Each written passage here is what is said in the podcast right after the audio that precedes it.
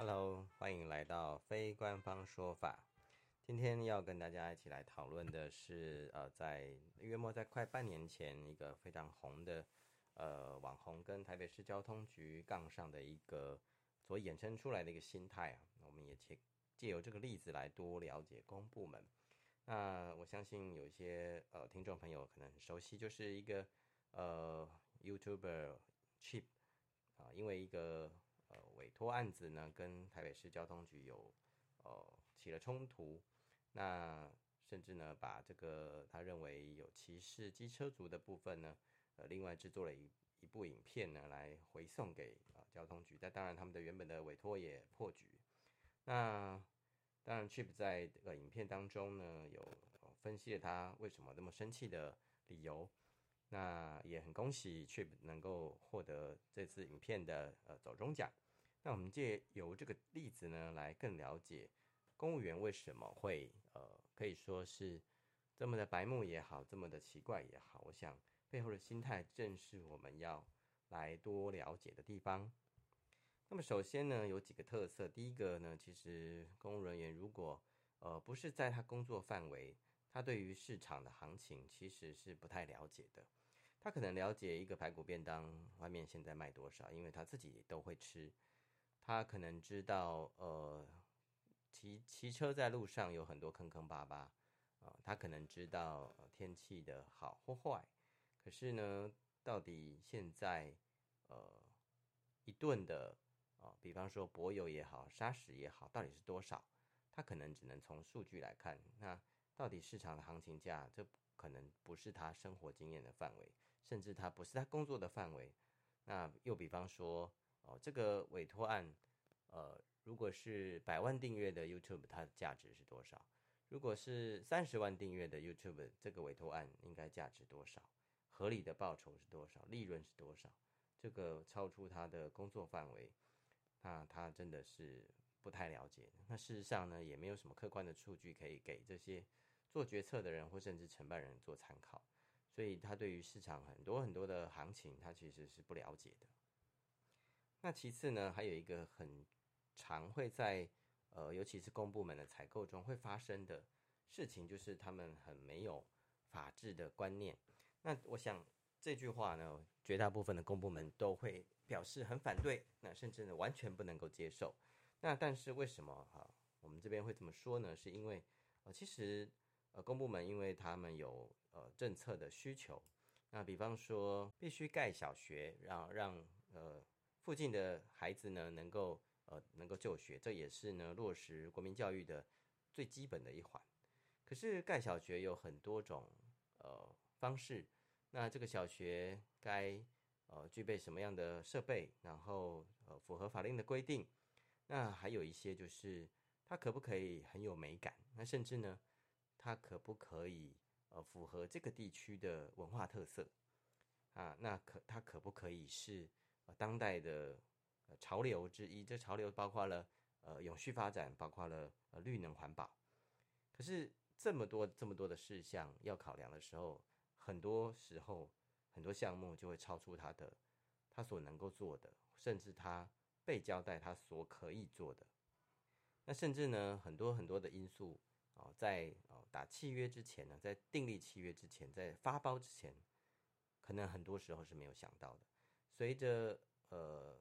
采购的进行，随着这个建案的进行也好，随着这个契约的履行的过程也好，会有很多很多呃的因素呢，会随着时间点的不同而产生。比方说，呃，这段时间刚好议会在质询，那议员的要求或者是代表的要求，导致呢这个契约不得不呃要加上什么元素，否则的话可能、呃、会很难看。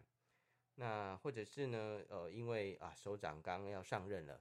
哦，他要成为呃剪彩的标的，那或者是因为选取到了，他赶快赶工啊，比起预期的时间呢，要早一个月啊，等等的这些，呃，在承办人当时在啊定这个契约的时候，或者是设计的时候，其实完全没有办法想到。那所以当时他们能够做的就是以最便宜的方式，那最省成本的方式，因为呃太有设计感的或许预算不够。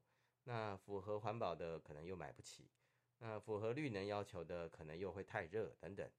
那因为所有所有的因素呢，呃，很难够满足。那预算也并不是无上限。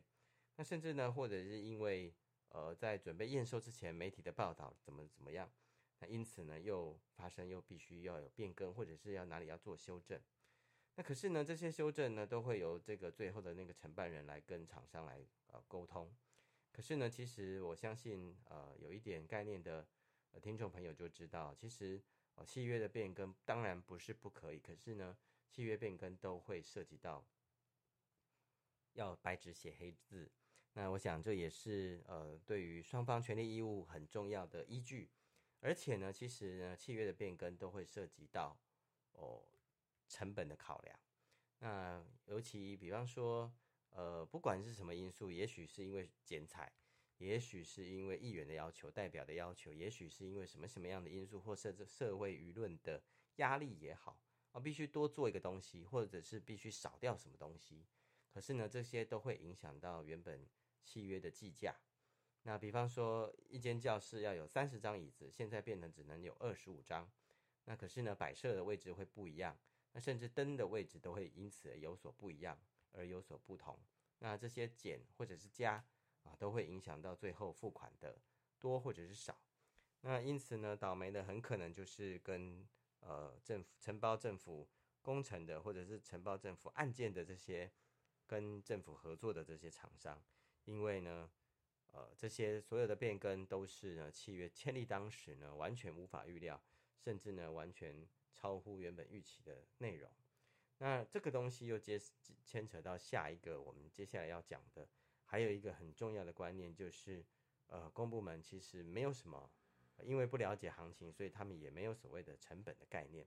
我这边可以举一个例子，其实一个呃公部门的人，不管他是正式的也好，约聘的也好，基本上他在到职的那一天啊、他到任的时候呢，也就是他 on board 的那一天，基本上这个单位呢都会准备好他哦原则上他所需要的东西。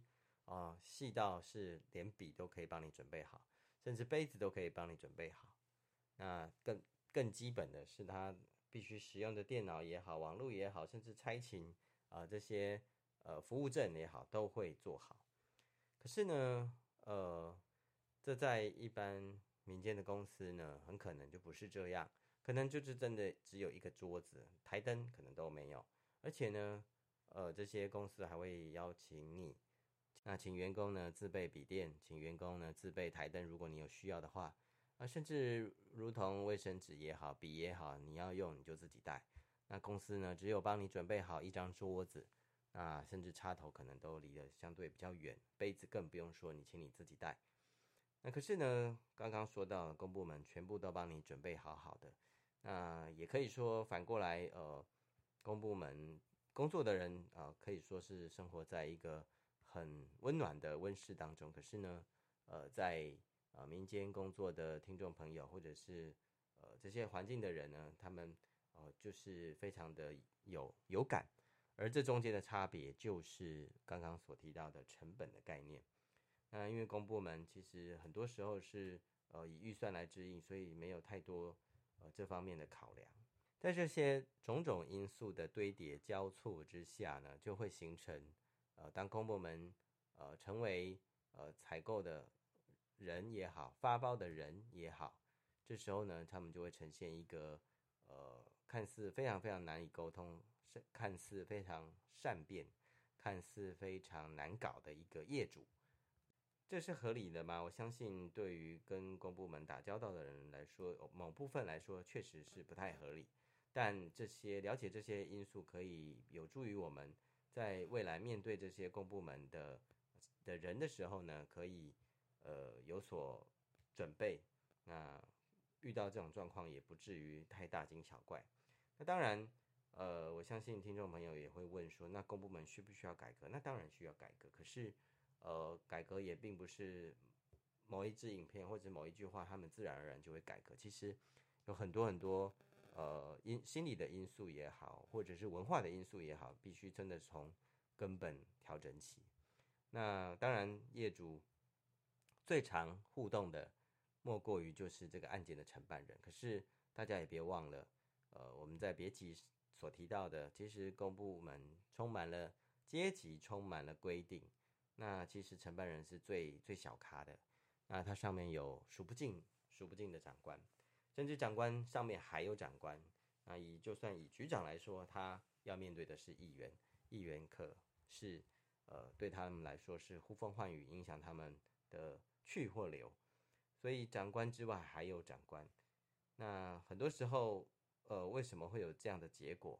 承办人真的讲不出来，因为啊。长官交代，他只能够照做，这就是呃，当然我相信在一般民间单位也会有类似的状况。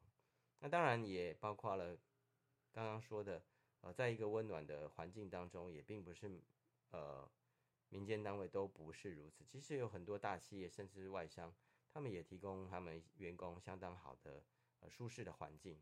但为什么那些呃那些公司不会呃？甚至他们也有可能会，呃，养出这种比较呃不可理喻，或者是觉得很难亲近的一种呃发包文化，或者是业主文化。那我想，呃，透过这一集，我想主要就是要了解公部门的心态。那我想对跟错，我想就是留给大家自己去做判断。那以上呢，就是呃这一集想要跟大家分享的内容。喜欢我们的节目的话，请帮我按赞、订阅、加分享。感谢你的收听，谢谢你。